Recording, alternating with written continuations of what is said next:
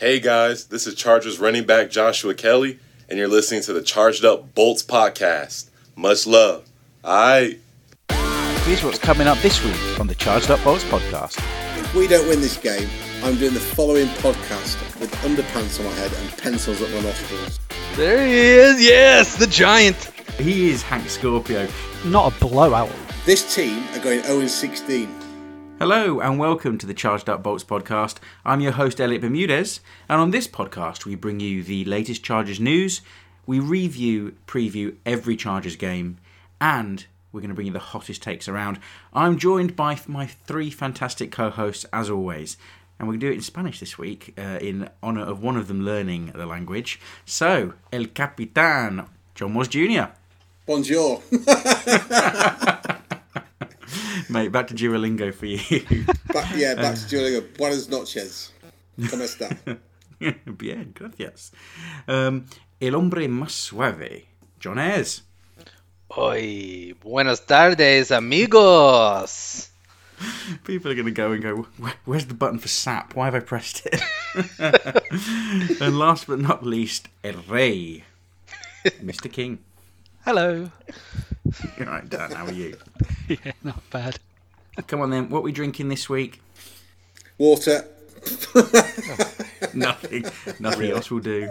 Sponsored by, uh, well, no, we're not giving any free sponsorship away today. They've had enough out of us. By by by the tap. Yeah, sponsored by the, tap. By the tap. I did. I did get a nice, uh, a nice like from your wife there, was, uh, from an from an Instagram photo of me smoking cigar, and I mentioned that I was also having a nice hashtag was water with it. So Yes. She enjoyed that. Oh, Uh, yes. Steady. that was uh, that was from my little holiday to the beach. I just needed to get away from the old city here. It was beautiful. While I was out there, I picked up a fresh bag of Bajillo coffee at their cafe there. Hashtag not a sponsor, um, but oh, it's Yet. it's just good stuff. Uh, it's a wonderful. They call it the red honey light roast. So a little bit of sweetness to it. Um, very nice mild tones. Got a great mouth feel. I just. Mm, I love Bajillo. They're, they're quickly becoming one of my favorite Costa Rican brands here. So that is what I am drinking this evening. And I am on water. Woo. doubling up. I'm, I'm outraged. Well, I'm, I'm going to up the ante, um, but bring it down as well because I'm having gin and tonic, good old fashioned English drink. But I've uh, I've got a special gin, and I I promise you this is real. I've got unicorn tears because I wanted to be drinking tears for this episode because you know. Uh, let's get it out the way. The big news of the week, what we're all sad about and miserable. It's completely burst my bubble. Sorry, guys, but uh, Derwin James has, uh, well, he's out for nine months with a torn meniscus. So, uh, yeah, how, are we miserable as, as I am, or are you guys uh, over it yet? Yeah, I think it's a bit of a shock to everybody, especially considering it was, it was lots of people's favourite for the uh, Defensive Player of the Year uh, in 2020. Massive part of the Chargers' uh, defence. Um, talent's there, but unfortunately can't stay healthy. But we've got to move on. You know, it's uh it's tough. I mean, I was really excited for this defense coming into the season, and you know, Derwin James was a big reason for that. He is just uh, an elite talent back there. What he brings to the position, really nobody else does. And when you have a guy like that, uh, you know, people talking about the Isaiah- Simmons uh, prospect and what he could do at the linebacker position because he can be moved around like a chess piece. I mean, Derwin James was kind of the the prototype chess piece um, that inspired that same kind of confidence, and was why someone like Isaiah Simmons, who would normally probably be drafted, you know, in the second round because he doesn't technically have a, an official position, you know, defensive coordinators are getting wise to the fact that these guys who don't have a strict position but can be moved around are actually more valuable than they thought. So it's really sad to see uh, James take another injury and uh, be gone for the whole season. And you know, it hurts, but uh, honestly, I'm I'm still really excited about this defense. I think that you know the defensive line um, is going to be able to cause a lot of pressure on the quarterback. I think what that's going to do is that's going to force quarterbacks to make decisions quicker, which means the secondary doesn't have to cover as long, which means we can kind of help fill the gap for uh, James. You know, and you know, it also i excitingly enough, I know we've talked about him before, but Nasir Adderley, you know, we were talking about can he get time on the field of the ones? How much? How many reps is he going to get? How many? How many snaps is he going to take um, back in the safety position, being blocked by Jenkins and James? Uh, well, James is out, so you know Nas has an opportunity to step up and, and really grab hold of a starting position. Uh, Desmond King is also there. You know he was a safety converted to cornerback, and uh, you know Lynn actually even said that you know technically he, they never really viewed him as a true cornerback. They really kind of looked at him as kind of a nickel guy. So, I mean, you could see him playing some snaps back there. Uh, the young rookie Alohi Gilman now has an opportunity to maybe get some starting reps when I really had pegged him for more of just a special teams guy. So, you know, they, they said in the beginning of the season that, uh, or sorry, beginning of the preseason, rather, that uh, they had a deep secondary group. And I really do think they do. And I think this is just kind of give us an opportunity to show that. Yeah, kind of rings true with what coach said during the week like, why would I go out and get anyone? You guys have been saying our defense is stacked. Um, I, it, it's a it's a big loss. Obviously, can't get round that, um, and it's it's a sad loss. Um, but as as John said, there we've got um, Adderley, we've got Gilman, we've got King. As long as it doesn't end up being Jahleel Addae, then we're good. No. Would you not take um, who's the guy everyone wants to sign? Earl Thomas. Earl. oh no, thank you. No. Talk about a. I mean, if you've been watching Hard Knocks and especially this most recent episode here, you know you can really see there is a just a genuine like brotherhood and fellowship you know a family in that locker room and earl thomas has a reputation of being the opposite of that being a locker room cancer as they say so he's on the downswing of his career, and I just don't think he's that valuable of a piece. I think I would rather just the Chargers roll with what they got, and you know, mm-hmm. just next man up kind of mentality. The positive as well from Derwin James getting injured, if there is one, is that he can now focus on standing on the sidelines and mentoring the, the rookie class. You know, we saw him do that when he was injured before. Um, and people like Kenneth Murray are going to benefit from that. You know, Derwin James, he'll be sat on the sideline looking at what's going on on the field and, and obviously interjecting where he needs to. Yeah, and I think that's a, another pair of eyes that we wouldn't have had. So that is the positive from this situation. There's nothing else we can do about that. But well, we've got to take I, something away. Yeah, well, I need your positives because the, for me the season's over. That's it. Game. I'm well, turning the telly off. Game Pass is cancelled. Before we leave My, the subject, I do want to say we forgot one more potential um, player who has had some work at safety. No, I'm not talking about Kyzir White, who was a safety and converted to linebacker.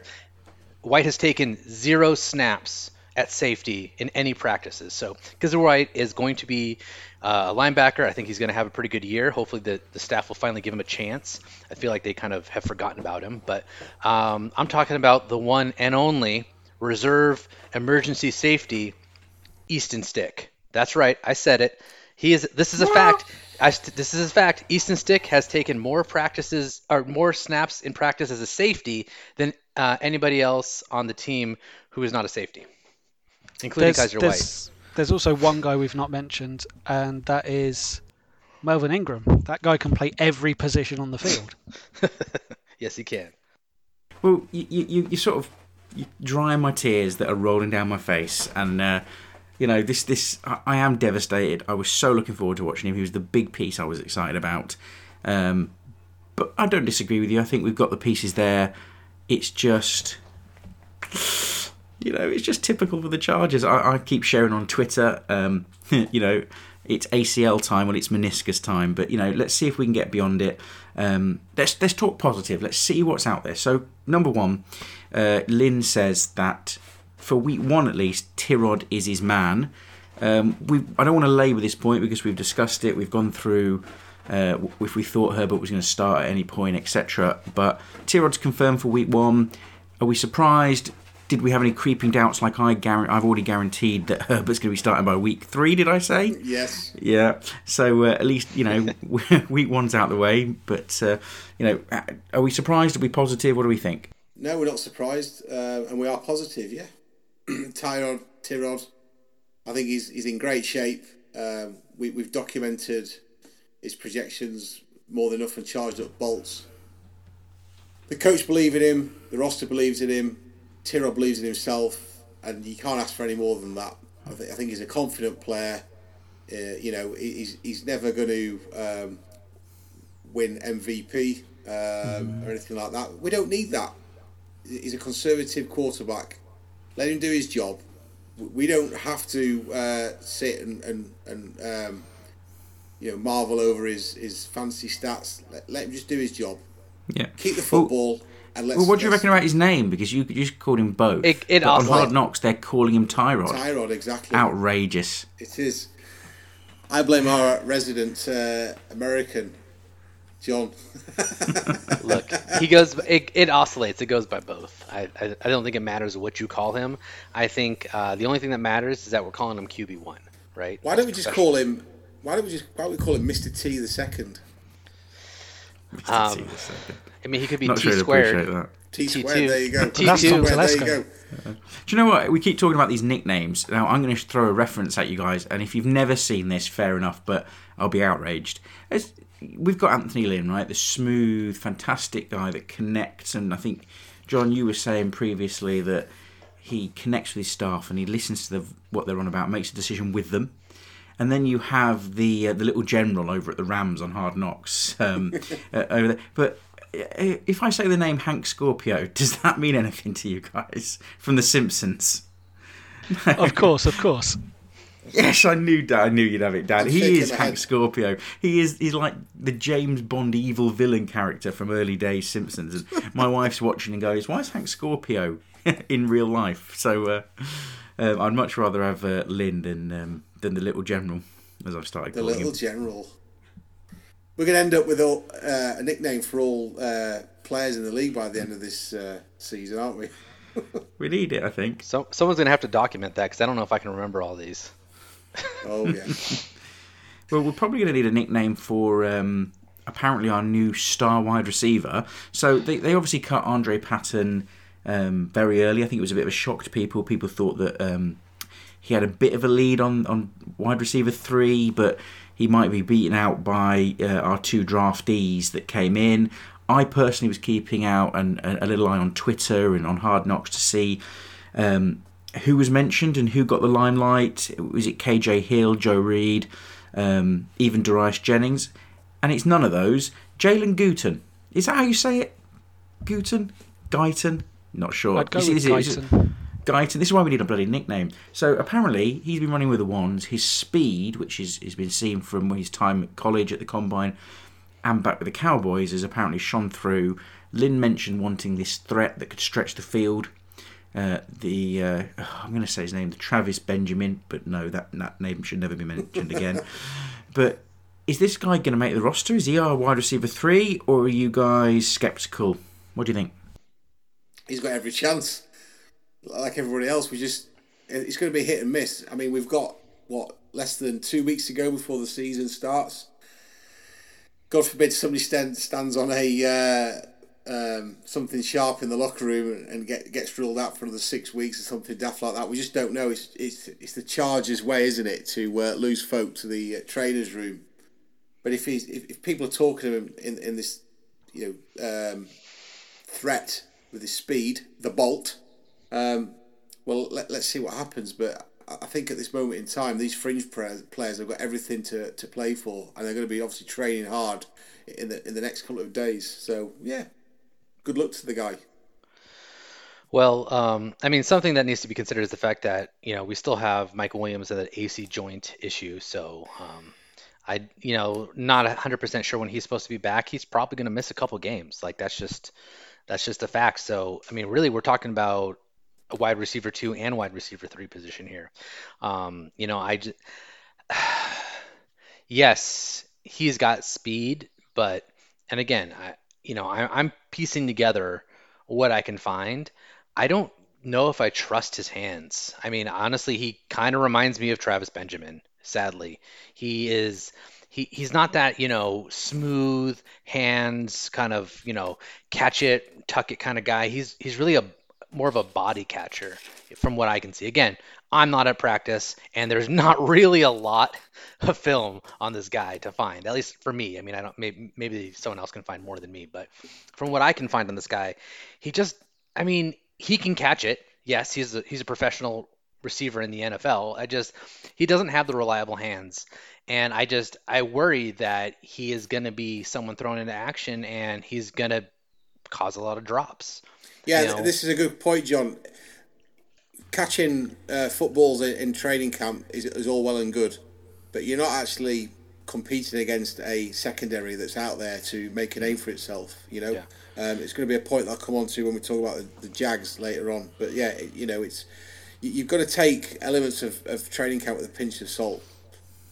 Proofs yeah, the pudding on week one going forward. So it's not just catching the ball; it's, it's holding on to the ball. I mean, I've yeah. seen you know there there are multiple clips of him catching it and then having it knocked out of his hands. So I just it worries me because he, you know he doesn't. Yeah, he's fast. I he doesn't seem to have this have any kind of elite route running separation skills that I can tell. He's just kind of a straight line runner. And if that is the case, again, I'm, I'm making assessments on limited film here, but if that is the case, he's not going to be able to get open as as much as he'd like. And if you're talking contested catch, he's no Mike Williams. He's not going to be able to come down with that ball. I think he's just it's going to get knocked away from him. So I just to be honest, I would much rather see KJ Hill out there as our wide receiver three. Uh, you know, yes, he's not a burner, but honestly, he's got great separation skills. He gets open, and his hands are next level. You know, to me, Joe Reed is a better version of Guyton. Guyton, Guyton, Guyton. I don't know. Whatever his name is. He's just a guy. He's just a guy. I'm gonna call him G Money. So G Money. G Money. Um, he, uh, yeah, I just he just, he doesn't flash to me.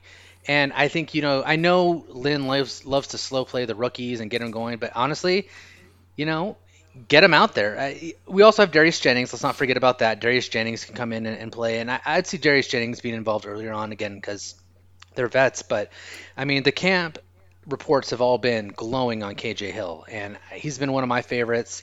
You know, uh, and I understand why they drafted Reed ahead of him because Reed fit more what they were looking for. But if you're telling me I can get, you know, Keenan Allen, KJ Hill on opposite sides, running routes, making friggin' defenders looking stupid, putting them on skates, and then I've got a deep threat, you know, whoever that is, Reed, Guyton, Jennings, whatever, you know, running those running those uh, large post routes or, or, or, or, going deep. I, I like that combo.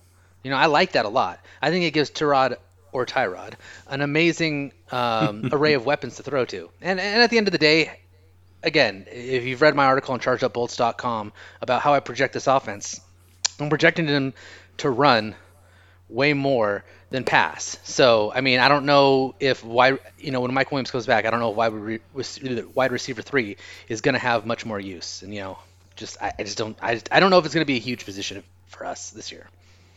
And I'm with you there. I mean, wide receiver three, I don't think is going to be a huge issue really. Uh, no matter who we play there. Um, wide receiver two with Mike Williams down might be, but even then, I, I mean, you're looking at feed Keenan Allen. Um, Austin Ekeler's going to be catching. Hunter Henry's going to be catching. Uh, Henry, Yes. Even Virgil Green showing that catch a couple of weeks back. Um, I'm not holding out much hope there, but um, I, say the name. say the say, name. Say it. You know who you want to say. Donald uh, uh Parham Jr. There he is. Yes, the giant. yeah. Um, and, and, we've got a quarterback that's going to move the ball. Mm-hmm. He's going to rush the football. You know, he's going to, he's going to carry that ball down, move the chains, and create space. Yeah. Um, but I, I think personally I'd, I'd like it to be KJ Hill for the same reasons that John has mentioned. Um, just I, I think that would be a good a good fit. Um, but wh- whoever it is, I, I don't think it's going to have too much impact. Full disclosure, my Dynasty Fantasy teams, I have about six of them right now. Uh, I have KJ Hill, I think, on at least five of them. So that's a selfish reason for me to root for him, too.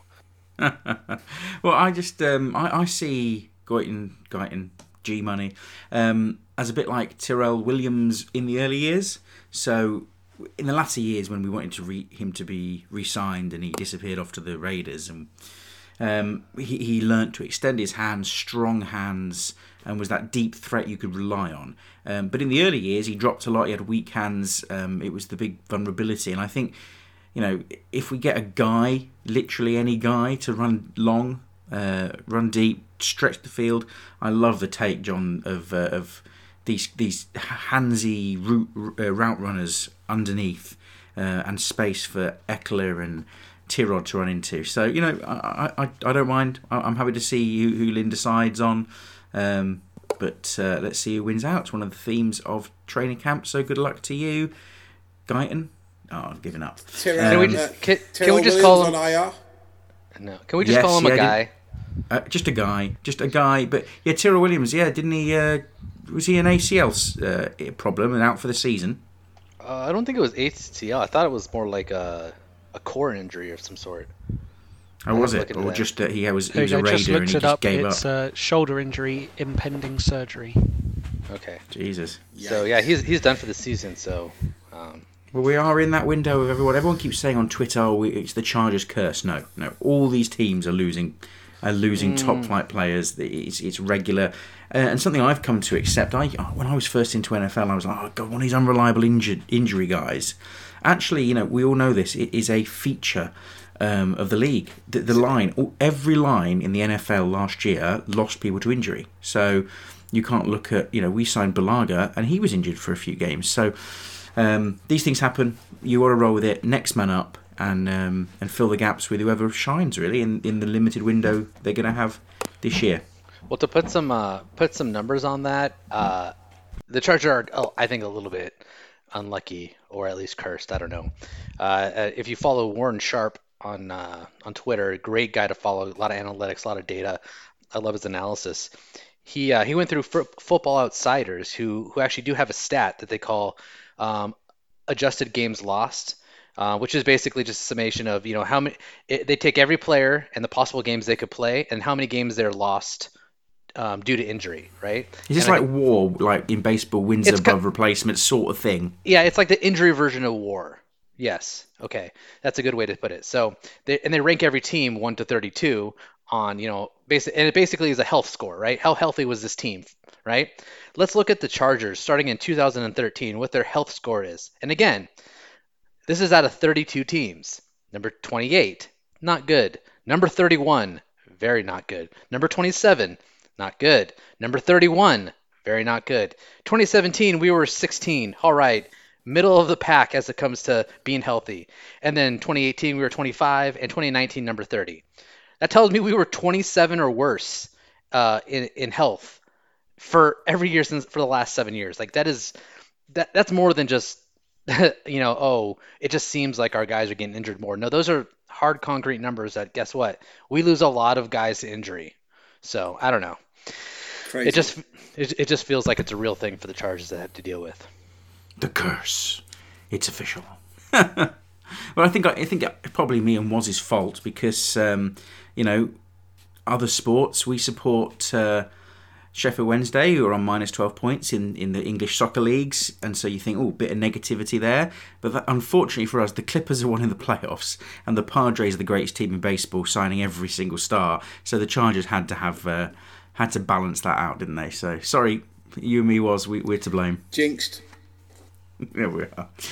Um, well, we've put the uh, the world to rights with the news, um, but now's the bit you're all tuning in for uh, the second part of our season preview.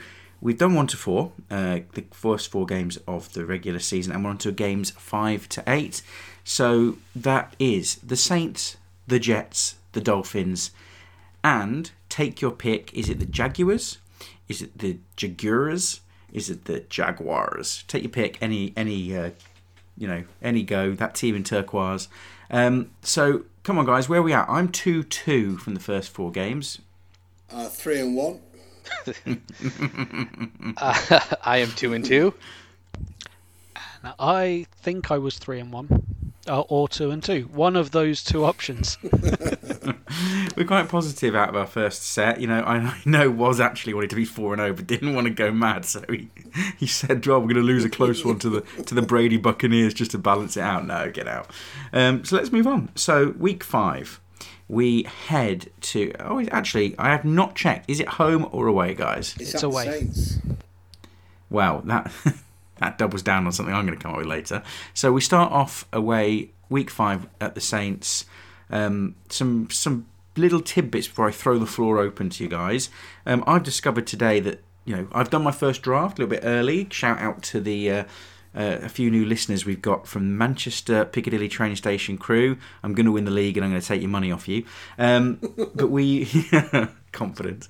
But we've we've just drafted and there's a frenzy of talk in the chat about should we trade for Kamara um, because he's holding out, but he might he's holding in, he might practice, but he wants a new contract. So I went and looked at the Saints' situation, and uh, maybe not that relevant to this season, but next season they're already 17 million over the cap, um, and spending a ludicrous amount of money on people like uh, Taysom Hill and things like that. So they're in a bit of a mess. Seems to me that this is a big win now team. That, this is their big shot. You get that. I, I thought the Chargers were in, in that position, but I think the Saints are right at the end of their win window. Um, we go away. So, what are your thoughts, guys? This is a great matchup. On the road, Monday Night Football in the Dome. Can the Chargers cause an upset? Well, we know how prolific the Saints are on home turf. They've won the NFC South Division three times in the bounce, winning each of their last two seasons with a 13 3 record. They had a disappointing end to last season, but can they bounce back? Let's see. Drew Brees in his twilight years. He's got a good supporting cast there, especially at wideouts. Michael Thomas is now supported by Emmanuel Sanders. It's going to be an interesting matchup with our secondary. I'm also inter- interested to see how Cesar Ruiz performs as centre guard drafted this year. He's been proving his worth in training camp and he's going to bolster a good offensive line with Terron Armstead and Ryan Ramczyk. Big question marks over Al- Alvin Kamara. Will he get his deal? Will the, will the front office pay Kamara or will they move him on? It's going to be quite interesting to see how this one plays out.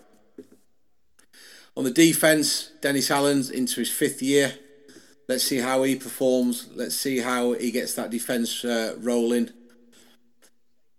In 2019, the Saints ranked, ranked third in the league in sacks, recording 51 takedowns and finished fourth in run defence at 91.3 yards rushing per game. They've got a great cast there. Sheldon Rankins didn't start a game in 2019. He only had two sacks. Uh, Marcus Davenport is emerging as one of the uh, best pass rushers in the game. Six sacks in 2019. And then you've got Cameron Jordan, absolute machine. 40 plus sacks his last three seasons.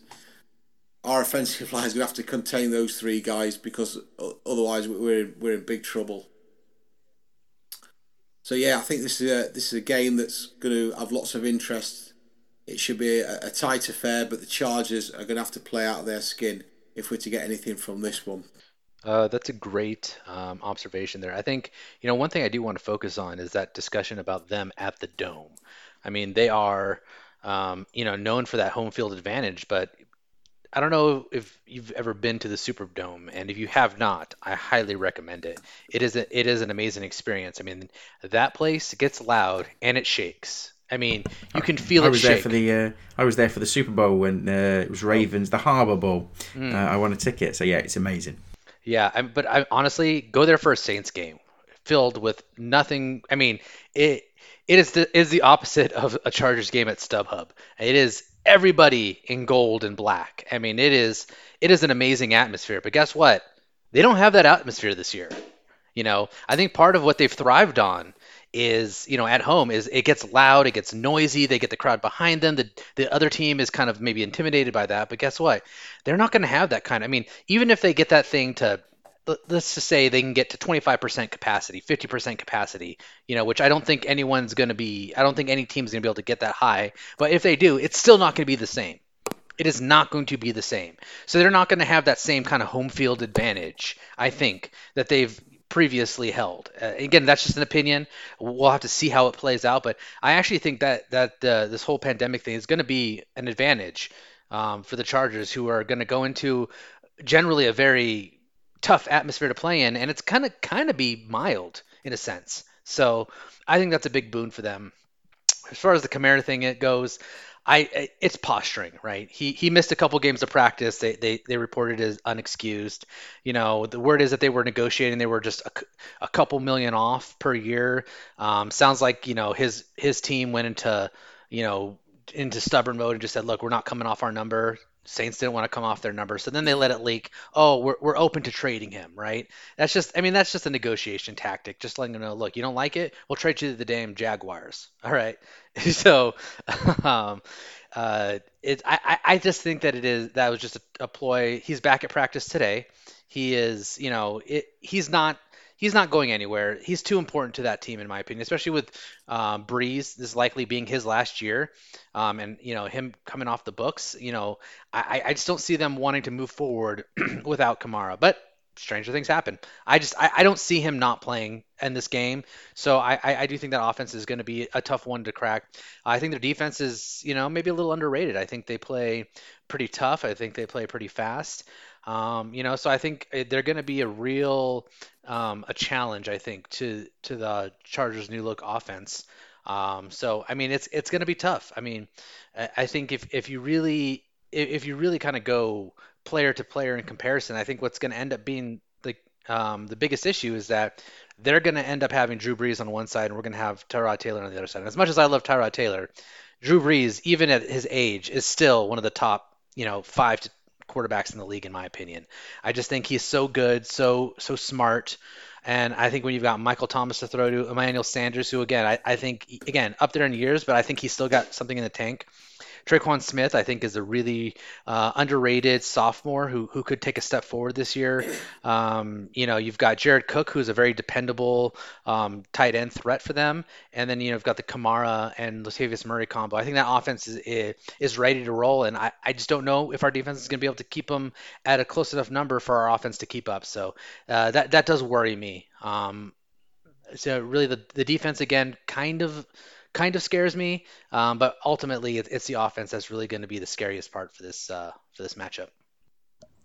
So I've just posted a piece today on chargedupbolts.com uh, of uh, how we match up against the Saints based on Saints fans' opinions of their own team. Their biggest um, pro for their team was the consistency they've got, the stability, which I don't think we can understate enough um, in that they've only really had two changes on offense this whole off season, and that's one of those is losing Ted Ginn and replacing him with Emmanuel Sanders, and the other is losing uh, who was it uh, Larry Warford at guard, who they cut in May, and then he opted out for the season anyway. Um, so I I think there's there's so much stability there that any team going up against that, it's, it's the same with the Chiefs. Any team going up against that kind of stability with a quarterback who knows his system is going to struggle, um, at least to slow the offense. Um, I think the bigger problem is going to be our O line um, trying to hold back Cam Jordan. He he had what 15 and a half sacks last year. Um, There's they don't really have much in the way of depth at pass rush pass rush after Cam Jordan. I mean they've got um, what, what's the guy's name? They've got Marcus Davenport, as you mentioned, was, um, but then not really much else. They've got Trey Hendrickson um, and some other people. Um, so I I think that O line's going to have enough trouble keeping back Cam Jordan, let alone Cam Jordan and someone else. Um, so I, as much as I want to be positive about this game, I, I'm struggling. No, I, I, I feel feel your pain scouting this team is scary. I'm I, early before Derwin James went down. I was so positive about the Chargers, looking across the roster and thinking, "Wow, we're ready for a push." And then you you go and peek at the Saints roster and you think, "Geez." Um, I've had a look at all the rosters, and that is my my favourite, and I, I, would definitely put them as favourite for the Super Bowl. For me, even above the Chiefs, because um, I think Mahomes Mahomes is going to take a step back. Um, and if Woz is correct, be devastated by being swept by the Chargers to retire. Uh, but the, you know, the, the Saints, the Saints are scarily, scarily good. Um, even with the sort of looming issues they have with Kamara, they've got Latavius Murray waiting in the wings, and I just focused on their skill positions. Um, I'm going to give away a bit of intel for anyone listening that's in a draft with me in fantasy. But why on earth Drew, B- Drew Brees is so low in the rankings? Um, I picked him up this, this past weekend, really late. Um, I get he's old. I get he gets injured, But come on, guys, this is a Super Bowl bound team with the best wide receiver in the sport, cracking tight end, brilliant second wide receiver, Kamara backed up by Latavius Murray. Um, they're scary good. They've got an amazing defense that they've invested in uh, by trading away first round picks, which at the time I thought was a stupid idea. I still do. Um, was it for Marcus Davenport? It was, wasn't it? And they went he went one spot above us um, that year, and he hasn't really been particularly brilliant. But the rest of their defense is stacked, um, and their O line, as we mentioned, is great. This is a team that we should aspire to beat. But I'm a negative Nancy, so you'll see what I say uh, shortly. But I'm, I'm certainly not thinking we, we stack up quite to their level this year. You know, I will say this: um, in in the last couple seasons, um, in the games where the Saints have struggled, the biggest issue for them has been um, not being able to keep Drew Brees on his feet. So if you can really get him out of his rhythm, and you know he doesn't, Michael Thomas is not a burner. He's got good speed, but he's not a burner, and he kind of works to get open, and sometimes that can take a little bit of time, you know, or he's got to throw up a 50-50 ball. So I think that you know if if we are going to win, one of the keys to the game is going to be that pass rush. Can we get guys in Brees' face? Because you know, much like Rivers, Brees is not going to break one up to the outside and, and, kill you for a 20-yard run. I mean, he might. I mean, depending on the defense we're in, but I mean, it just it would be very rare. Um, so I just think that ultimately, if if if the Chargers really are going to have a chance in this game, I think it's going to come out to can the defense get in Brees' face and cause him to make mistakes. Again, let's not forget he is on the shorter side, so you got a giant like Linval Joseph pushing his lineman back into him. It makes it hard for him to see who he's throwing to. So you know, it, there is there is an opportunity there, and with the secondary we have, you know, those can lead to picks. So I, uh, to me, again, I agree with you 100%. It, we don't stack up as well as I would like, but I do think where we do stack up, we stack up in the right places. So if that if that's any consolation and we can't forget that they've got Taysom Hill as well. Like if we manage to change something up and manage to knock Drew Brees off his game, there's there's no reason they don't just go, oh, let's throw Taysom Hill in here. Or if Alvin Kamara goes for some reason, let's throw Taysom Hill out there. Uh, Have you seen his contract, Dan? So this is why I was looking into it, where they're 17 million over the cap for next year, because they paid Taysom Hill, who's a glorified gadget tight end backup QB, thir- third behind Winston. If you oh, don't know, that's debatable. His deal is worth 16 million. Yep. Uh, sorry, 21 million with 16 million guaranteed. Crazy. I, I don't understand that like at no. all. He's like tenth against their cap on their on their whole roster. I mean, is is Bru- is Brees getting is his contract getting carried over? Because I don't think he plays again, so maybe that's a cap relief they're expecting. I I don't know. I mean, they are. They've got to have something up their sleeve, haven't they, John? Because it's mad. To, to be honest, they've it, it's actually been a story for them for the last I don't know five six seasons. They've just been they've been toeing the line of the cap, just kind of, and they keep adding pieces and somehow making it work. So I don't know. I mean, they'll figure it out. They're they're very good at this. To be honest, this is kind of what hashtag the cap isn't real. If you go down that rabbit, if you go down that rabbit, Warren, you'll never come back out. um, so the Saints line up against uh, Tampa Bay at Las Vegas versus Green Bay at Detroit before playing us in Week Five. They then go into a bye in Week Six. But the thing that scares me is that my number one ranked player for the Chargers uh, a couple of years ago was Chauncey Gardner Johnson, safety. I thought he was um, such a dangerous player uh, out of Florida, and he's he's their fourth safety. Their sec, their backup strong safety. Um, so you know they're, they're, stacked. I want you. I, I want your uh, predictions. Um, let's let's do it now. We've talked about them. Win, lose, or draw. Narrow loss. narrow has to add narrow in, doesn't he? Which is back to back for you. Tampa Bay loss and straight straight to Saints, yep. putting you at three and two after the fifth game. Yes. John Ayers. Uh, I just I don't know. Uh, the Derwin James news has got me reeling. Um, I, I actually kind of agree with Woz here. I think it's a close one. I really do. I think it's a close one, uh, and I think it's a it's probably a close loss. You know, I just think, you know, if, if we're gonna win these close games, I think it's gonna be against, you know, the Gardner Minshews of the world, it's you know it's not going to be against Drew Brees. So uh, I'm I'm probably calling this one a close loss as well. Or it's I've gone for a uh, not not a blowout loss, but a double digit loss. Um, but barely, barely double digit loss. Which would put me at Wow. three and two. Three and two. A close double digit with- loss. I like that. Close double digit ones. by, ten, by ten then okay yeah um, so you you and Woz are at three and two John you're at two and three um, I think this I, I know I said that Herbert would start by week three I'm going to backtrack and hope you don't notice Brilliant. um, but, but I think this is a crucifixion. I think we go into the, uh, the the the dome, we get slaughtered. They light us up for forty odd points. We struggle on offense. Tyrod starts throwing down the field, which we know isn't his strength. Mike Williams is still out injured, so we haven't really got any wide receivers that can do it. Uh, we we score I don't know seven points, get smashed, and Herbert finishes the game, and then for the next game. He's our QB one. I thought you were going to say that he finishes the game on, on a on a uh, medical card.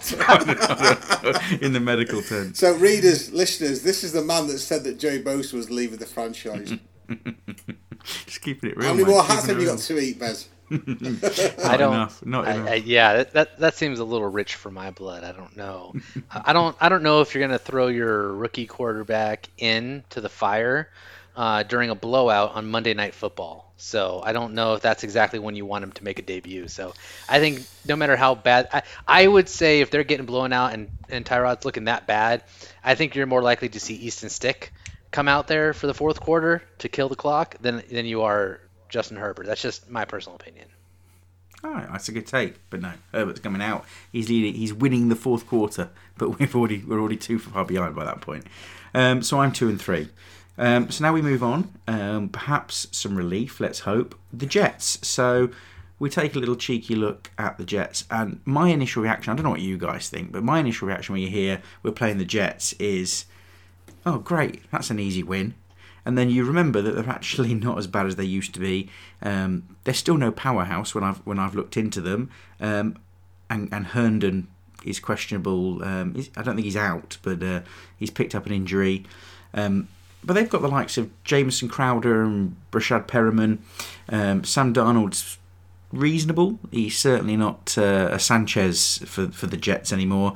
And they've got probably the best pure talented running back in the league in Le'Veon Bell interestingly backed up by Mr. Frank Gore, who's chasing NFL records this year. but let's see, let's see how he holds up. Um, but in terms of facing the Jets, I, I'm, I think this is the perfect game to recover from the bruising we got in in New Orleans. Herbert's our QB, and I'm sticking with it. He tests their below par um, cornerbacks.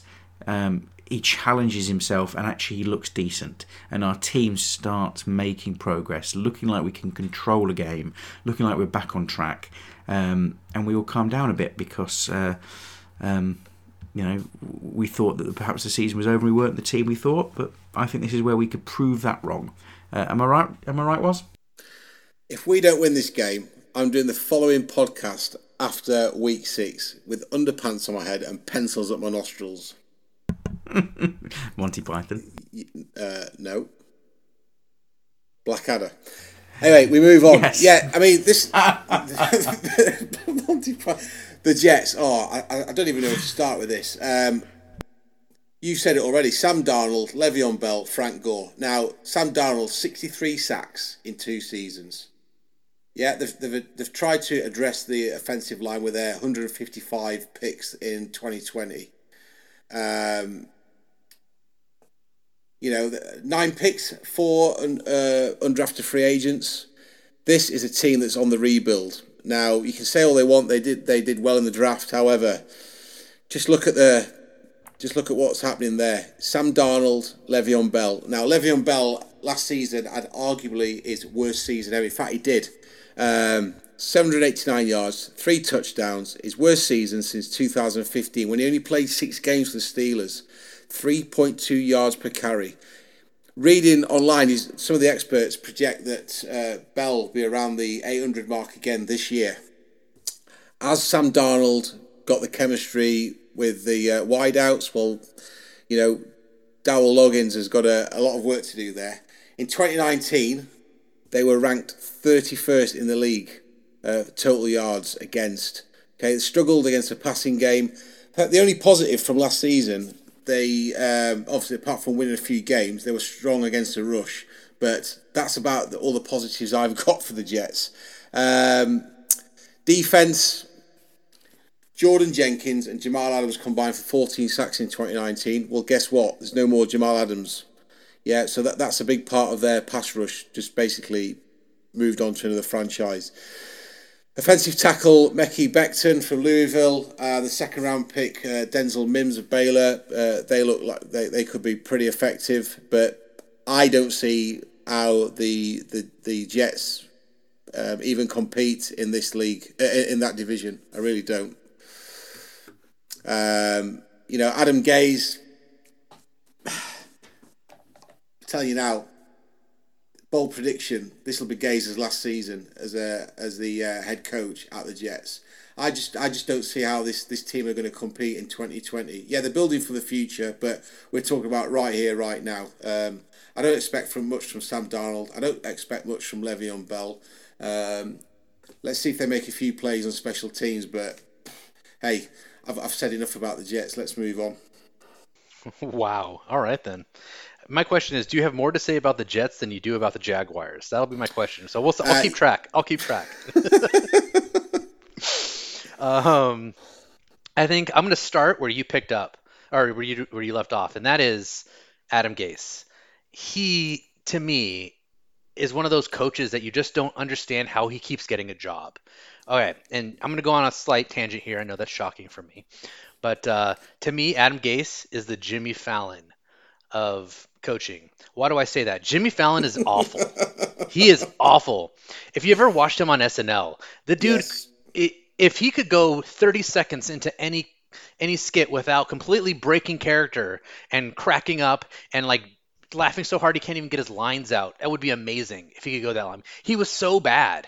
And yet, what did he do? He got movie deals. And what did he do with his movie deal? He made this awful, just horrible movie with Queen Latifah called Taxi something or other, right? Just it's just about like some really badass taxi that rides around you. I, I don't know. It was bad. All right, that's all you need to know. It was an awful, awful movie. So you're thinking, okay, well, he's been he's been crap on SNL. He's been crap in the movies. I mean, this has got to be it for Jamie Fallon, right? Nope. He gets he gets to do a late show. Like what? Like how how he's just so bad at everything he does, and he just keeps moving up. And there's also, by the way, rumors about him being a little bit of a of a of a drinker, if you know what I mean, a little bit too loose on that. But apparently he's fine. So again, this is a roundabout way of me saying I, Adam Gase is not a good football coach. He is not. Everywhere he has gone, he has been poor. The only time he was any good is when he had Peyton Manning. So I mean, it, I mean, was he any good as an offensive coordinator? did he just have Peyton Manning doing everything for him? I don't know. So I'm just not a big Adam Gase fan, and uh, you know he talks about the offense and and change, and you know he wants to he wants to get a better tempo and, and be more modern in the NFL. He has run statistically at least two to three plays less per game than any other team in the league over the last couple years. So even if they do increase the tempo, they're still going to have less offensive plays run. Why is that? He's not good. His system is not good. Everyone who's played under him has played poorly. Everyone who has got out from under him, Ryan Tannehill, uh, uh, the guy, uh, the, he's escaping, the running back in Kenyan Drake. Yeah. Um, anybody who has gone out from under Adam Gase's uh, freaking thumb has become apparently a good NFL player again under in, in a different system. So I just I, I I think to me it all starts and ends with the fact that Adam Gase is an awful football coach, and I like the players on the Jets. I actually think they have a really good. Um, roster. I think Sam Darnold is. I mean, I'm a USC USC guy, so maybe I'm a little biased, but I think he's a good quarterback. I just think he's gotten screwed. He had the mono last year from making out with his high school sweetheart or whatever. I don't know how he got that, but he uh, he's just he hasn't had a chance to really develop. And when you're developing under Adam Gase, of course, it's not going to go well. I mean, he's just uh, people forget he's younger than Joe Burrow. So let's let's not let's not forget about the fact he's been in the league for a couple years and he's still younger than Joe Burrow, who just came out of college. So this kid has plenty of potential, but He's with Adam Gase. Le'Veon Bell, one of my favorite running backs. I mean, I love to watch him run in, uh, in Pittsburgh. Just such a good you know, all-around player. Had some issues, got his contract with the Jets, and has since then been basically just screwed the entire time. They just got poor blocking, poor offensive scheme calling. The the passing offense has been so bad the teams are just like, well, we know you're going to run it, so just run into a wall of you know ten guys. So it's just I, offensively they're bad. Defensively they're pretty good. I, I can't say too much about the defense. They're not like awful, like worse in the league. They're not best in the league. They're yeah, they're average. But uh, at the end of the day, I, I don't think they pose much of a problem. I think that the defense will feast on them. I think after probably, you know, uh, giving up quite a bit of yards and probably quite a few points to the Saints the week before. The, the Jets are a good team to be playing in this week. Um, and I think the offense will get rolling again too. I, I, just don't. I think the offense should have a pretty easy day against them. So, uh, you know, I'm not going to tell you who I think wins, but I think that's a pretty obvious take at this point. yeah, uh, I, I've got the I've got the Jets roster in front of me right now, and I can't say there's a single player there that's giving me any concern, other than Sam Darnold. I, I think I, would like Le'Veon Bell to be the Le'Veon Bell of old, but again, it's it's Adam Gase, it's crazy-eyed Adam Gase, um, and I, I just don't see I don't see this Jets team going anywhere this year. Um, although they do have the Kaufusi brothers uh, on their D line at the moment, Bronson and Corbin. Um, but yeah, there's I don't think there's a lot to say about the Jets here. It's it's just like who who do they even have? Like their their receivers. Let's have a look at their receivers. They've got Jameson Crowder, Chris Hogan, Donte Moncrief, Breshad Perriman. They're, they're just guys. Um, that may be a bit harsh on some of them, but uh, their their O line. They signed Greg Van Roten at guard from the Panthers, who was a bit of a disappointment on a poor Panthers O line last year. So I don't know. I, I, I don't have much faith in them. Well, it looks like you've all ripped well, the Jets to utter shreds. Well, basically, one, one other thing Jets said, uh, schedule before they play us, okay? At Buffalo versus San Francisco, at Indianapolis versus Denver versus Arizona. They could quite easily be uh, 0 and 5 or, or 1 and oh, 4 yeah. going, oh, going yeah. into our game. You know, come on. I mean, this is this is time for Chargers to put up some big points against the uh, New York Jets.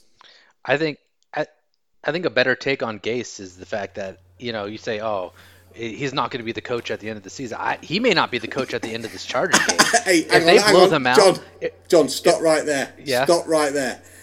Who was the who was the player that basically walked out at half time a few seasons ago? Oh. Oh, was it the cornerback? Yes. You just took the words right out of my mouth, John. Adam Gase. I'm going to do Vontae Davis. Uh, Vontae Davis. Oh, I'm, gonna, I'm gonna do I'm gonna do a Bez the Spaniard special here. Bold take. Adam Gase is walking out of the building at half time. I don't know. They might they might varsity blues us, where the well, coach leaves at halftime and then you know the players push themselves and they win. Yeah. So no, we're, we're no seriously. Um, not being disrespectful to the Jets, are we? But we should seriously put some big points on these dudes. so saying, you're, you're saying win? I'm not saying a 50 burger, but we should we should win by at least three three or four scores. Woz moved to four and two. I'm guessing, John. Yes. Uh, you know, I think it's pretty close. To be honest, like I think if if I had to put money on it, I think within the first two minutes of the game, it's going to be close. And then after that, then after that, we run away with it. Uh, I just don't see them losing to this team. I think I think this team is strong mentally, and I think Lynn is a motivator, and I think this team's good enough that, you know, I think starting off two and three, they've had some up and down games. I think they, besides the Saints game, I think they've been in every game. I think they're hungry for a big win, and I could see them just taking out their frustrations on the Jets and just driving, running up the score, and just showing everybody that they can, you know, play defense and they can score. This could be a, uh, this could be similar to that Buffalo game a few years back when, um, when Nathan Peterman came out because uh, I, you know, I think with this defense, I think you could definitely have uh, Sam Darnold uh, seeing ghosts out there. Uh, so it just it, it could it could get ugly pretty fast. Um, I think the Chargers easily win this one, probably by. I, I mean, I guess it depends on how much they want to stay on the throttle, how much before they decide. And to be honest, this might be a hot take here. we might get to see Easton Stick for two games in a row. So uh, he might he might have mop up duty on this game as well. um, uh, safety, yeah. Yeah, as a safety, yes, of course. Um, but uh, yeah, so I just I, I think this is probably like an easy 17 point win by the end of it. I don't think I think the the Chargers probably are leading this thing from from whistle to whistle. I don't really think they give us much, and I, honestly, I think at 0 and 6, especially if they get routed by the Chargers, uh, I think there's a real chance this could be Adam Gase's last game in New York, especially heading into Buffalo, uh, or or having Buffalo. They have, by the way, after those games, after the Jets play us, and they could potentially be 0 and 6, they've got to oh, play yes. Buffalo, the Kansas. Chiefs. uh, and then the Patriots, who for some reason will probably still be good because you know the latest news that I just saw is that um, the Patriots, who just signed Cam Newton for pennies, um, are potentially interested in bringing in Leonard Fournette. So, you know, that's typical Patriots thing to do. They lose Tom Brady, but uh, let's just sign Cam Newton and Leonard Fournette for pennies. Because, you know, Patriots. I unsurprisingly have us winning this game. 27 10 is what I've gone with. Um, and I think that 10 involves a defensive score. Um, I just I, I can't see it any other way. That puts me at four and two. It certainly does. Well, I think this is a bit of a different game. We're all doom and gloom because I think the Jets run us. Uh, this is the kind of game we've got injuries. Linval Joseph isn't playing. Mike Williams is knocked up.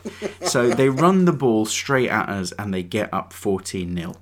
Then there's a turnover from the new QB1 Justin Herbert, and we are all depressed. But then they get their acting gear, they move the ball down the field. Justin Herbert challenges himself, challenges their secondary, and wins the game by three points with a money badger kick at the end. And we leave with, you know, three and three. That's where I am. Right, guys. So we're we Woz four and two, Daniel four and two, John and I are three and three, um, and we head to the Dolphins game. I think this is one of the games I am most excited about. We we head over to the Hard Rock Stadium. We're expecting, um, unless you guys decide to change your minds, Tua to be their QB. Maybe Ryan Fitzpatrick. Some of you might think maybe Josh Rosen is the new Messiah, but now I'm saying that Tua might be QB. Woz Dolphins away defeat or win? Save that for later. How's the game going to go? This is really interesting. So Dolphins are the team on the rise or a team in transition. They had even more draft picks than the uh, Jets. 11 draft picks, um, five undrafted free agents. Brian Flores under a bit of pressure here.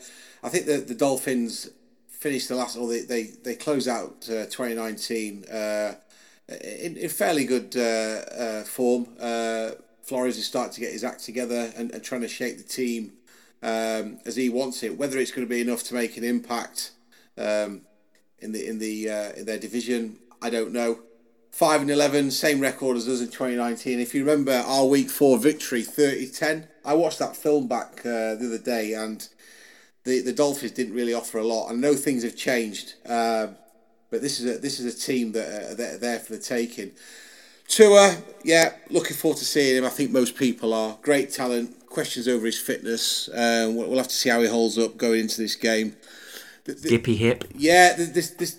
I'm going to move away from the players slightly on on the uh, Dolphins. I'm going to look at the offensive and uh, defense co- uh, coordinator. So Chan Gailey, massive amounts of experience. Okay, it's his um, second stint with the the team. Um, he's been with the Broncos, the Steelers, the Chiefs, coached the Cowboys and Buffalo. An interesting stat when he was the head coach of Cowboys in 98 to 90, uh, sorry, 98 to 99, he's the only head coach in history to uh, make the playoffs in all the seasons in charge. He, he's basically he's a veteran. Um, he knows his football, and it's going to be interesting to see how he um, integrates uh, Tua into the pro game. Going, I think it's going to be an interesting combination there. Um, DeVante Parker and Preston Williams, two to watch at wide out. If you remember last season, um, Parker scored the opening touchdown um, he, he, ran away from us, and we, we didn't get anywhere near him. So Miami, they've got a they've got a lot to prove. How they uh, make that transition with all these inexperienced players is going to be quite interesting. Um, the coaches have got their hands full. On the other side of the football as well, Josh Boyer. He's got a bit of a habit of um, coaching players to go on to do better things. Um, he developed five different Pro Bowl uh, selections in in uh, while, while he was at the uh, Patriots. So you know, as he got the uh, skill players there that, that can go on and either make an impact for, for Miami or be um, an asset where they can trade uh, and and reinvest through the uh, uh, draft selection. So I'm, I'm interested to see how those two coaches perform. Um, also, as well, look out for Nick Needham, an undrafted rookie who finished the season last uh, year among all uh, NFL rookies with 11 passes defended. So he's got something about him. He'll be all over the uh, the uh, the back of the field, obviously trying to make plays and, and force turnovers. Um, and then you've got Jason Strowbridge. He sort of stands out from the draft 123 tackles and 10 and a half sacks while he was he was at college football with North Carolina. So Miami are an interesting one for me. I don't think they're as weak um, as the Jets. I think they've got more of a chance, but just questions over the, the numbers of, of inexperienced players on their roster. Obviously not finalised at this point, but it's going to be interesting to see how this pans out for them in, in 2020. And then I think the the biggest disappointment for, for, for many of the uh, Dolphins fans is Raekwon McMillan moving to the Raiders. Um, obviously, Mr. Gruden hide his man, and he's he's bolstered the D with the the signature of, of that player. So a few changes there, and I, th- I think Miami as well uh, uh, picked up quite a few injuries during training camp. So let's see how that one goes. But yeah, um, potential to cause a few upsets. Well, um, I think much like the Jets, I think the first thing I'm going to look at is the offense. And I think I think if you're if you're talking about the offense, you know, you have to you have to start with the quarterback. And I think looking at the quarterback situation here, it's not going to be Tua.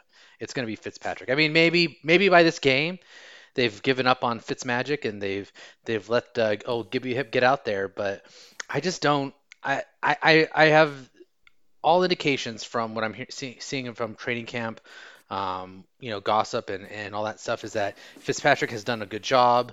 Uh, Tua has struggled a little bit, um, and that they're confident in Fitzpatrick. And to be honest, they have a ton of draft capital in this upcoming draft, so it doesn't necessarily behoove them to be any good this year. Like what what's the point? I mean, you're still rebuilding.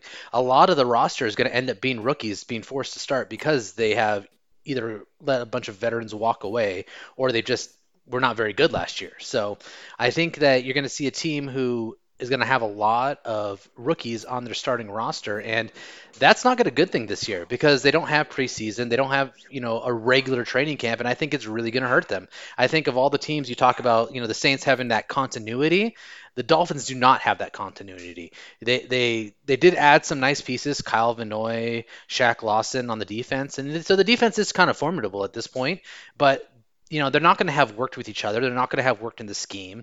You know, these are guys who came in as hybrid defensive end linebacker type guys and so you're going to have to figure out how to get them into the scheme and how everybody has to adjust because when someone comes into a scheme and they don't play a role traditionally everybody else has to be able to kind of react and understand their role with that so now you're trying to ask a team who's going to be you know either underperforming veterans or brand new rookies to try to learn the scheme around these kind of hybrid guys who just got brought in, it's going to be a lot of miscues, a lot of kind of figuring things out on the fly. Just to me, I think the Dolphins are another team that are, you know, in that top five pick conversation by the end of the year. Um, I don't think they rush to at all. I think they invested in him. I think they they want to keep him safe. I think that, you know, I, I would be hard pressed to put any money on seeing Tua before any point uh, the halfway point. You know, I just it doesn't make any sense to me. I think you roll with what you have out there. DeVante Parker, yes, he was a good story, finally kind of breaking out, but he's got some injury issues right now. So you know, yep. you know, now you've got Preston Williams. I don't know. Their running back situation is Jordan Howard and Matt Breida. They're fine, I guess. Again, there's nothing on the offensive side that scares me. There are a few pieces on the defensive side that are pretty solid, but again, I think the lack of continuity um, is really going to hurt them. And I think they're maybe by this point in the season they'll have figured out how to play with each other, but I don't know. Without a preseason, it's really hard to say what these guys are going to look like out there. So I just don't. I just think there's too much turnover, too many things going on them, and there's no expectation for them to win. So you know, what do they care? like they're playing to kind of again to the long game, and I think the long game for them means being good next season for the first time. So I, I, I don't see them really being a threat on either side of the ball. Um, you know, if you look at just kind of some of these preseason rankings, I think PFF has them, um, you know, offensively ahead of the Jets, obviously, who are the worst, um, but at number 30 as far as offense goes in the league. So that's not exactly a, a, number that inspires confidence. So I just I just don't think that this team is ready to contend at all in any shape or form. So I think this is is probably a, kind of a back to back kind of nice reprieve uh, for having to play the um, teams like uh, from the NFC South that we've had to play previously. So. Yeah, I'm I'm with you there. Um, almost 100%. I, I think it'll be a Fitzpatrick-led roster that we see. Um, I don't think they'll be rushing Tua in, knowing that they don't really stand much of a chance. This is still a development. This is still work in progress.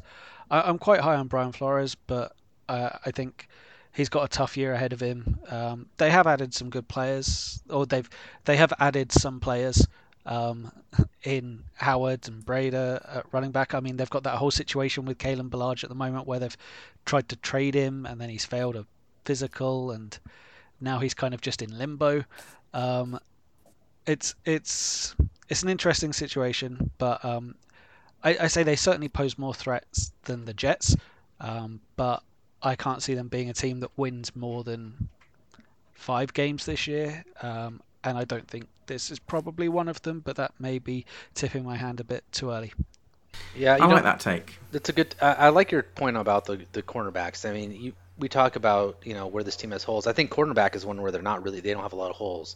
You know, they've got was it By, Byron Jones is uh, was a really solid addition. They've got uh, Xavier Howard. Xavier Howard, yeah. Look, yeah, he mm-hmm. looks good. I mean, he's kind of that. You know, he's a little inconsistent. Um, I, because sometimes you see him make some real boneheaded plays out there, but on the on the overall whole, I feel like he's a pretty he's a pretty good um, cornerback out there. And then you've got they, they drafted a guy I, I really liked and hoped the Chargers had might might have gone in on, and that Noah Ign, uh, Igbinowen, Ig, Igby. Noah. So Noah, anyways, uh, really We're not doing very well with names tonight. We are just struggling. It is it is not good. Um, but uh, no, no. He, uh, you know, he was in the second or third round, I believe. Uh, anyways, yeah, I think it was the third. Uh, he was just a uh, a solid pickup for them. So they've got a really good um, set of cornerbacks, and again, like I said, they have those those pass rushers who are who can I think cause some problems. But I think the rest of the defense has a hole up the middle, and I think that you know the Chargers have a, a good opportunity with their run game to really expose the rest of that um, defense. The, so the, the Dolphins as well could could quite easily be one of five entering this game uh, at New England versus Buffalo, at Jacksonville versus Seattle, at San Francisco, at Denver Oof. versus the Bolts. So yeah, I actually go going back to Dan's point. I have I have the Dolphins winning uh, probably four games in their schedule: two against the Jets, uh, Jacksonville, and they're also playing the Bengals. Just to add, do you know, do you know sorry, what? there, just to jump in and add on Noah Igbinoghene um, he was actually a first round pick, John. Uh, I think it's just they had so many picks. yeah, they did. He, he, seemed like a third round pick, but they got him at the end of the first. Uh, he was at the end of the first. Yes. So I thought it was the second or third. I thought it was later than that. But I guess to your point, they've they've drafted five guys ahead of him because they had so many picks. I guess I just felt like it was later. so yeah, I did. Well, the thing is with this this Dolphins team, and and this shout out goes to one of our listeners, Dave, who, who wanted a few words about the Dolphins, um, and we talk sometimes uh, about this, so he'll he'll be familiar. But they are a dumpster fire of an organisation, and I'm going to tell you why, and I'm going to back it up. I really am. You know, Brady's coming to the end of his time, and that once he goes, that is your opportunity to finally flourish and come out of the shadow of the Patriots and challenge for the division. So what do you do? you should be rebuilding ready for that moment. And yet you look at their organisation, they've just signed Tua, the future of their franchise, with his Gippy hip and all. No O line. A disgraceful, awful O line that is the worst it could be for a player like Tua that has potential injury concerns there. You have journeyman running backs. You have no-name wide receivers. Beyond, you know, Dion, DeVante Parker has burned me too many times in fantasy to me to ever think he's going to be reliable. Um, you look at the defense. I get they have pieces, but what are you doing as an organisation? You had Minkah Fitzpatrick on a rookie contract, extraordinarily talented, and you trade him away to the Steelers, but then you sign Byron Jones to a big contract. You go all in and get Shaq Lawson and you back him up with Emmanuel Ogbah out of the Browns and, and you have pieces that you sort of think, ah, that's a team that might be able to do something on defence. Are you rebuilding or are you creating a team to win now? Are you protecting your quarterback or are you focusing on what are you doing, Dolphins? You are, for me, going to have the first pick of the next season, a- uh, the next NFL draft. Disgrace of an organisation who have, if I was their fan, I would be livid that they are in the situation they're in now. It's, it's unacceptable. was that strong enough? Yes. Um, so come on, come on, nail nail to the coffin. We, we, we all seem to be in the same boat. Was victory for the Bolts? Uh, yeah, narrow 14 point victory. Five and two, five and two. John, Ooh, I like that five and two call. That's pretty bold. Um, I yeah, again, I think much like the Jets, I think we run over this team. I don't think that they are anywhere near what they need to be. I think they are going to score some points. I think they'll score more points than the Jets because they do have some talent. And Fitzpatrick is good at anything. It's heaving the ball downfield uh, and getting and getting big plays to happen. And you know, Lord knows this defense can give up some big plays. So I, I do think that um, they're going to score more points, but ultimately. I, I don't think that they're going to be able to stop the defense, and I think the defense is going to score because of Fitzpatrick as well. Uh, he may be one of those Jameis Winston things where he throws two touchdowns, but then throws two pick sixes as well. So I see us winning this probably by another 17 points again. It just doesn't feel like this is going to be much of a contest. A third straight fourth quarter mop up job for Easton Stick to get that those reps in. I've got us um, winning by 11, um, but we've got to take into account this is in Miami, this one, so we are West Coast travelling east, but st- still, it, it's going to be a win, isn't it? We Well, hopefully it's going to be a win. So that puts okay, me at 5 chalk and it 2. up for a win. It does as well. All right, um, I'm at a loss, and the Dolphins. No, I am not at a do- loss, of the Dolphins win. um, we win this. This is our big statement game. Coming off that nasty defeat to the Saints, um, a recovery win at the, to the Jets, and we absolutely smashed the Dolphins. Herbert versus Tua. I know you all disagree with that, but that's what I'm saying. This is the this is the rookie bowl that we win, and Rookie bowl, I um, like a big, it. yeah, the rookie, and we we we send a statement, and I'm four and three, same as John Ayers. Um, that takes us to game eight, halfway through the season, which is against the Jaguars, the Jaguars. Um, this is an interesting one for me. It's it, I like Gardner Minshew. I have a soft spot for him. I do, I do. I have a soft spot for him. Um, and this is this is a bit of a, an oddity. It's one of these games where um, I don't know if you remember. Was it was it Jahleel Addae who intercepted? Uh, he got a fourth quarter pick inside the two minute warning. Started celebrating. Didn't get out of bounds. We went we we, tur- we went three and out, and the the Jaguars beat us. So this is this team that has this sting in the tail, um, and I'm I, I'm potentially worried. Uh, was are you worried or are you? Uh, Sting in the tail. Right, I'll tell you something right now. I've, this team are going 0 and 16. You, you you're talking poor- about you're poor talking Florida. about a Poor dump- Florida. Don't hold talking- back there, man. Do not You're hold back. talking about a dumpster of a franchise. This is it right here. Okay. we're gonna get death threats I from tell you my from something Florida. right now. The- I mean, twelve picks. Everything here points to youth and inexperience, even more so than uh, the Fins.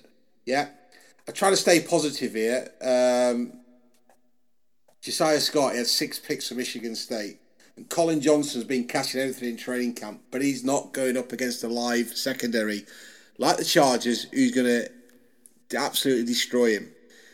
Leonard Fournette's gone. I mean, 2,631 yards and, and, and around 17 touchdowns over the last few years. Where are those numbers coming from? They're not. This is a dumpster of a uh, franchise. Yannick Ngakoue has gone. Adios. He's moved on. Um, I, I just don't. I just don't see where where the, where this franchise is going. They're, just hell bent on, on trading players for picks. Um, I, I just really struggle. I've tried to find as many positives as I can about the Jaguars, the Jags, the Jaguars, whatever you want to call it. Yeah, defensive tackle Timmy uh, Jernigan, he stands out, but they they 0 and 16. Let me just look at their schedule. Colts, Titans, Dolphins, Bengals, uh, Texans, Lions. They've got a bye week and then they play us. Um, arguably, they might they might do something there against the Bengals. They shouldn't get anything from the Miami. Um, they could be coming into this game with one win. I, I really, um, at best, but I, have said that a bold statement they'll, they'll finish 0 16. Um, I just don't know what's going on. I really don't. I, I can't say anything positive about this uh, franchise.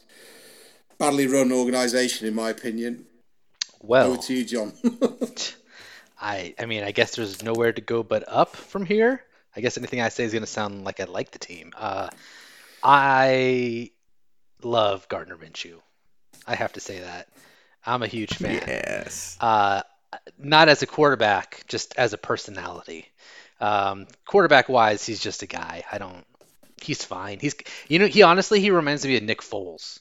Like maybe maybe a better Nick Foles because he, he he's more dynamic. I don't know, but still he's a Nick Foles type guy. I don't think he's someone you want running your team a full year. But if he's coming in to do kind of cleanup duty, I think he can do some fun things.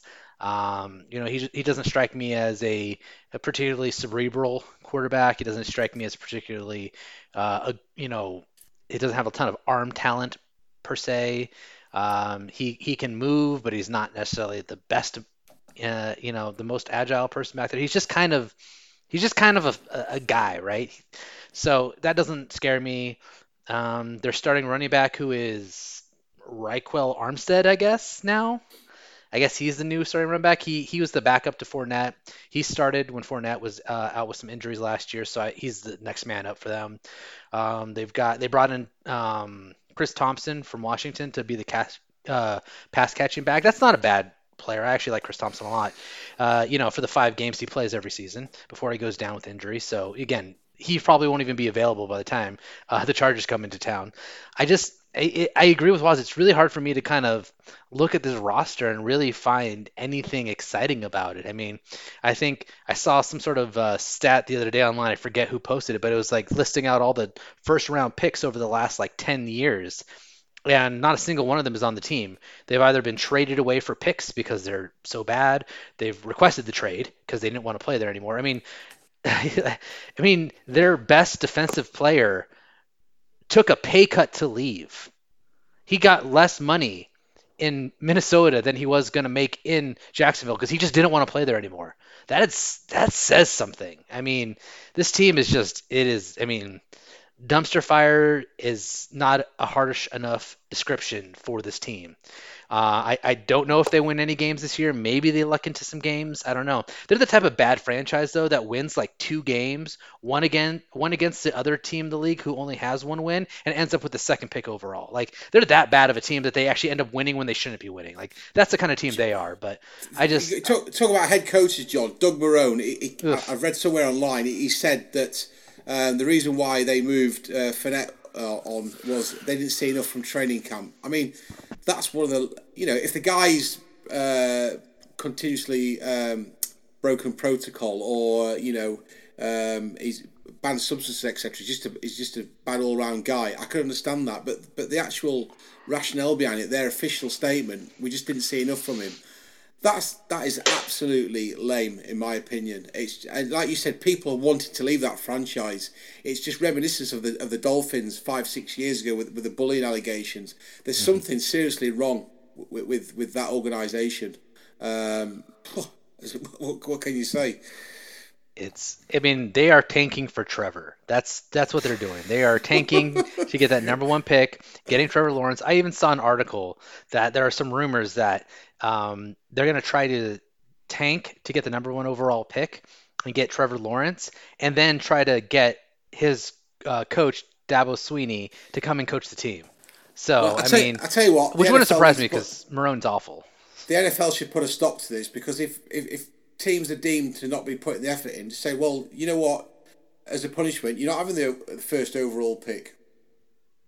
I mean, there's that- something that to be said. There's something to be said about the about the, the draft lottery that the NFL, uh, NBA and NHL do, where you you know you're not guaranteed the number one pick. You're guaranteed like a top three pick or something if you're Yeah, the worst team, yeah. but you're not guaranteed number one overall. So Yeah, I mean, I'm there's something to be that. said about the lottery. Uh, I mean, we maybe they maybe they move to a point system like they do in the Premier League, and you know, give give them a penalty of minus 12 if they're not competing. You know, I mean, I don't know how bad they are if they should get penalized like that, because only the worst of the worst get penalized 12 points to start a, le- a league year. But you know, Ooh, low blow. Ooh, that is, that's shocking, John. I mean, Sorry, the thing is, people pay good money to watch this sport. It's a fantastic sport. yeah, and fans deserve, you know, whether whether you you like a team or not, fans deserve to watch good football, not watch people running out of the field just to basically blow a game out and then uh, hopefully going to get a, a, a, you know a first overall draft pick. It, it needs to stop. I think Yeah, the, the blame here um, maybe lies on Shad Khan. Um, I like the guy as a personality, but he's it feels like he's paying attention to Fulham. Tony Khan's paying attention to All Elite Wrestling, and they've somehow let Doug Marrone and uh, is it Dave Caldwell just still be Yeah. employed. Um, it's just it's bizarre. Um, I, I'm I'm fairly low on the Jags. I think they've they've got a chance to have some players actually play well. I mean, they've got Myles Jack, who's been promised to be talented um, for years now. Uh, he hasn't really shown it, but he's been promised. Um, um, there, there's still time, maybe. Um, they've got Josh Lambo. that guy can kick it, but that, that's about it. Don't remind me. It's it's it's ridiculous. I mean, the the I always refer to them as the uh, the London Fog because I think they're going to move over here at some point, uh, and we'll need to rename them. Um, so you know, brace yourself. This might be your second team in a few years' time. No, it won't. But I, no, they won't No, it won't. with the confidence of his water drinking. I like it. Um, but I just find it ridiculous because every year they seem to pick up in the draft a player that I adore and ruin them or just lose control of them. It's just a shoddy franchise. I echo your thoughts. Let's just go through this list, right? Justin Blackmon, extraordinarily talented, but has a little bit of a problem um, and flaked out the league. Talent goes with him. They te- then t- Luke Joeckel falls to them to the second pick, who I thought was better than Eric Fisher at the time. He's retired. They then get Blake Bortles, but they, they, they get Dante Fowler Jr., who I loved coming out of Florida. Jalen Ramsey. Jalen Ramsey. I love the guy at cornerback. Um, they then get Leonard Fournette, um, Josh Allen in 2019. And where are they now? They've still got Myles Jack, as you've brought up, Dan, who I love as well. And they get all these amazing names from high draft picks and completely do nothing with them, lose them, ruin them. What are they doing? It, it feels like to me they're very much recycling old and failed prospects um, just to be in the league and make a bit of money, but never challenge. I mean, DJ Hayden fails at the Raiders, so you bring him in to be your number one cornerback. Um, I just don't get what they're doing. I don't understand it. And if we don't win this, we've got the run of the Jets, Dolphins, Jaguars. If uh, is it P PFF said we were going to be the num- Chargers were going to be the number one pick next year. Yeah, if right. we lose these these three games or some of these games, we will be because my God, these are awful organisations, and you should walk in and stomp on them and set set the tone. I mean, you missed a name off that list, Allen Robinson. He had a, he had a great uh, Yeah. second season there with, with the Jags. Then it looked like he was regressing, and he's, he had a great season with the uh, Bears in 2019. Um, I just don't know what's going on with that franchise. It's like what Dan said about moving to London. It's like they've got they've got a fo- they've got half an eye on on moving to London operations over there, and then you know some of their attentions on the NFL, and then some of their attentions on the next year's draft pick. They've got no they've got no direction. Uh, they don't seem to have a strategy for what they actually want to do. They, they're, tr- they're trying to cover all bases, and it's not working. So I assume I don't need to go around the table on this one. We all think we're going to destroy the Jaguars. Shut out, I'm telling you now. Oh my goodness. Uh, I I might be on the shutout board. I think this might be our defense's uh, big statement game of all the games. This could be it. I think there could be. I think there could be defensive uh, scores, offensive scores. I, I, pretty much I think everybody scores at this point. um, and you know, to be honest, this this could be this could set a record, and this could set a bad precedent in the league. To be honest, but this could be the th- third straight head coach fired after losing to the Chargers. Wow. Like it could. Like That- given given that's given the given the, Hot what these teams might be looking at by the time the Chargers come into town. I mean, like you said, these teams have a tough road ahead of them. Like they've got some tough games before the Chargers come into town. They could be beat up. They could be pissed off at each other. You know, the locker rooms could be a mess and a beat down by the Chargers, who are not Agreed. viewed as a powerhouse team um, in the league right now. But a beat down by the Chargers could easily, easily set set these teams to be like, you know what, gone, You're out of here. And then we get to see it I- again the next week with the Raiders. Oh, look at you tipping the hat on the next whoa, one. Whoa, whoa, whoa! Let's settle. Let's settle down here.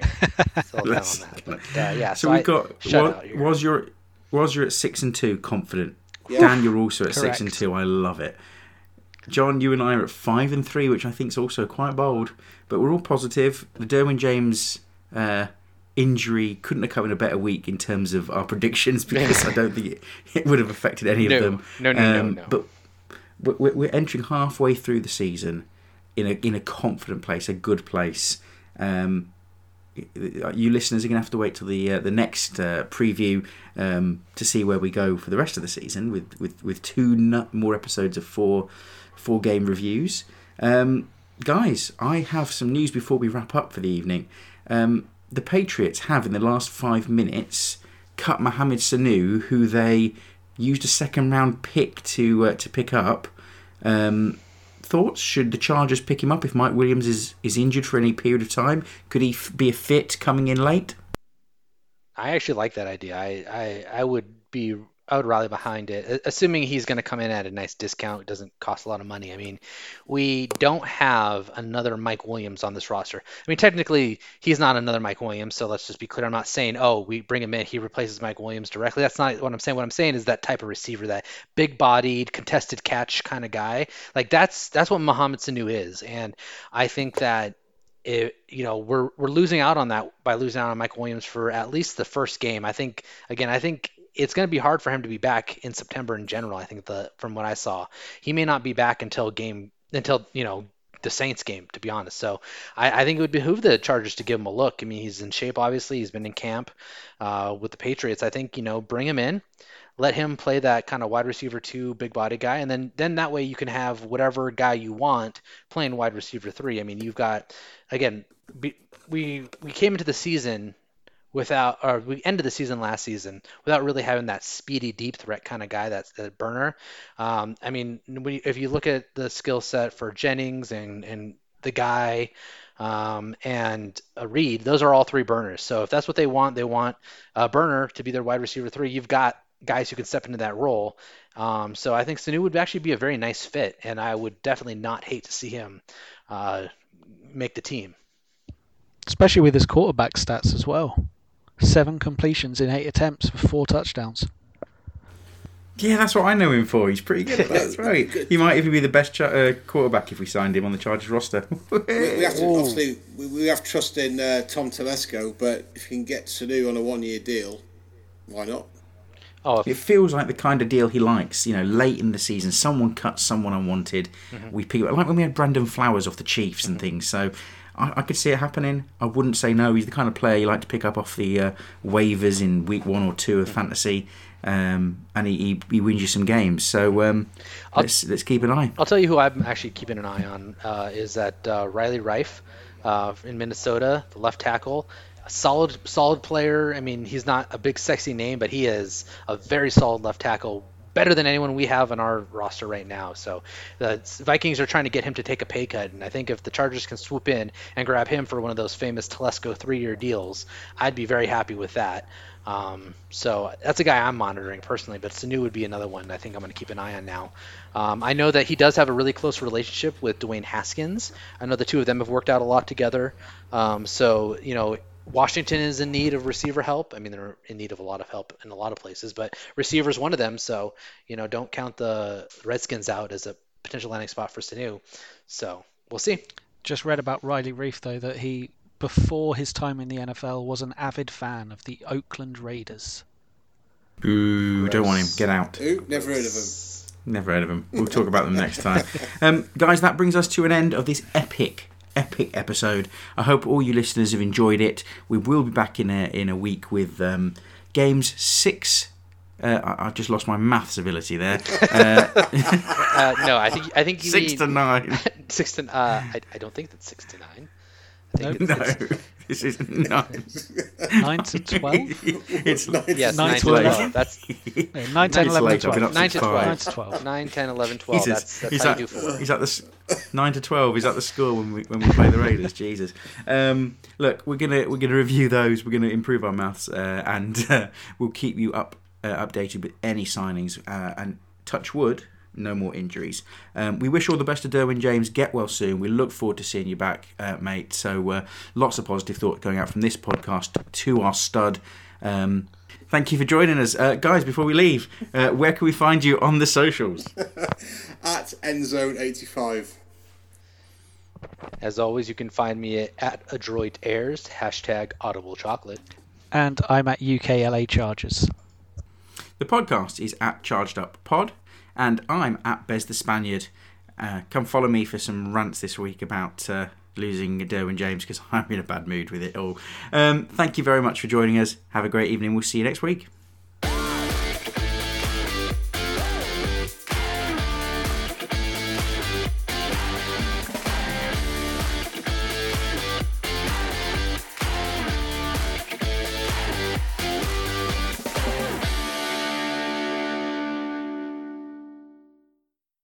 We don't win this game, I'm doing the following podcast after week six with underpants on my head and pencils up my nostrils.